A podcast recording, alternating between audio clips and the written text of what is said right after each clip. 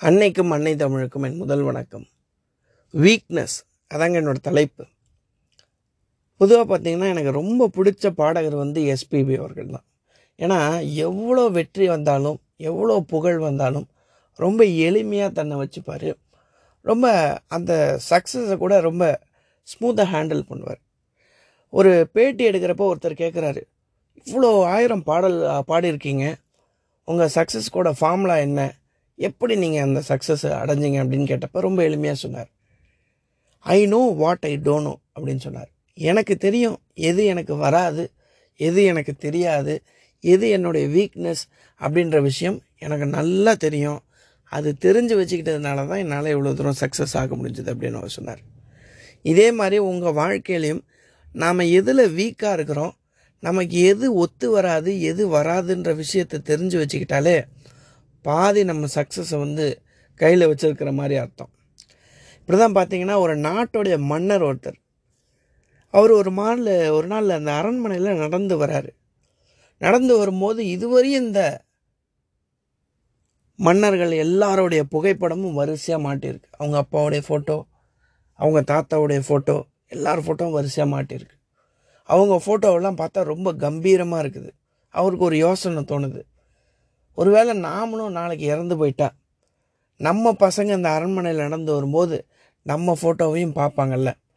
அப்போ கம்பீரமான ஒரு ஃபோட்டோ நமக்கு யார் வரைஞ்சி தருவான்னு சொல்லி ஊரில் இருக்கிற இந்த ஓவியர்கள்லாம் கூப்பிட்டு இந்த மாதிரி என்னுடைய ஃபோட்டோ நீங்கள் கம்பீரமாக வரைஞ்சி தரணும் வரைஞ்சி தரவங்களுக்கு நான் நிறைய பரிசு கொடுப்பேன் அப்படின்றாரு. ஆனால் யாரும் முன் வரல. அவர் கோவக்கார மன்னர்.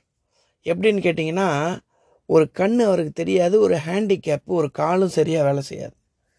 அப்படிப்பட்டவர் வந்து வரைகிறது கம்பீரமாக வரைகிறது ரொம்ப கஷ்டமான விஷயம். சரியாக வரைஞ்சி மன்னருக்கு பிடிக்கல அப்படின்னா அன்றைக்கே மரண தண்- தண்டனை கொடுத்துருவார். இது எல்லாத்தையும் புரிஞ்சுக்கிட்டு யாருமே முன் வரல. இருந்தாலும் ஒருத்தர் முன் வந்துட்டார்.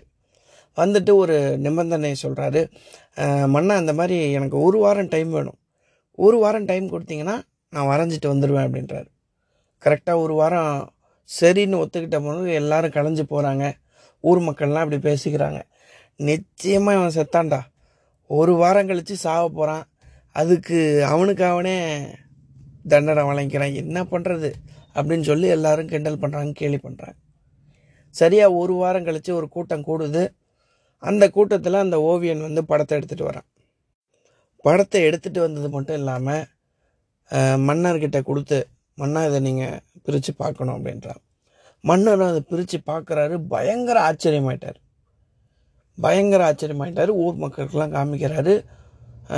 ரொம்ப ம- மன்னரும் சந்தோஷப்பட ஆரம்பிச்சிட்டாரு. மக்களும் எல்லாருமே பாராட்ட ஆரம்பிச்சிட்டாங்க. அவன் எப்படி வரைஞ்சிருந்தான் அப்படின்னா மன்னர் வந்து ஒரு குதிரையில் உட்காந்து அம்பு எடுத்து விடுற மாதிரி வரைஞ்சிருந்தான். அதுவும் சைடு ஆங்கிள்லேருந்து சைடு ஆங்கிளில் வந்து ஒரு சைடு பக்கம்தான் தெரியும். இன்னொரு ஆங்கிளில் கண்ணு தெரியாததும் காலு சரியாக வேலை செய்யாததும் அந்த பக்கம் போயிடும். இப்படி வந்து த- மன்னருடைய வீக்னஸை அவருடைய குறைய மறைச்சு ஒரு ஃபோட்டோவில் கம்பீரமாக வரைஞ்சி கொடுக்க முடியும் அப்படின்ற விஷயத்தையே ஓவியர்கள்லாம் பார்த்து ஆச்சரியப்படுற அளவுக்கு அவன் வரைஞ்சிருந்தான் மன்னருக்கே ஒரு விஷயம் அதுக்கப்புறம் தான் புரிஞ்சுதான். நம்ம வாழ்க்கையில் நிறைய குறைபாடுகள் இருக்கும் வீக்னஸ் இருக்கும். ஆனால் எல்லாத்தையும் தாண்டி நாம் இந்த வாழ்க்கையை எப்படி பார்க்குறோம்? நம்மளை நாமே எப்படி பார்க்குறோம்? எப்படி கவனிச்சுக்கிறோம்? அப்படின்றத பொறுத்து தான் நம்ம வாழ்க்கையோட வெற்றியே இருக்குது அப்படின்றது மன்னருக்கே அப்புறம் தான் தெரியுதான் இந்த மாதிரி நம்ம வாழ்க்கையிலையும் நிறைய குறைபாடுகள் இருக்கும் வீக்னஸ் இருக்கும்.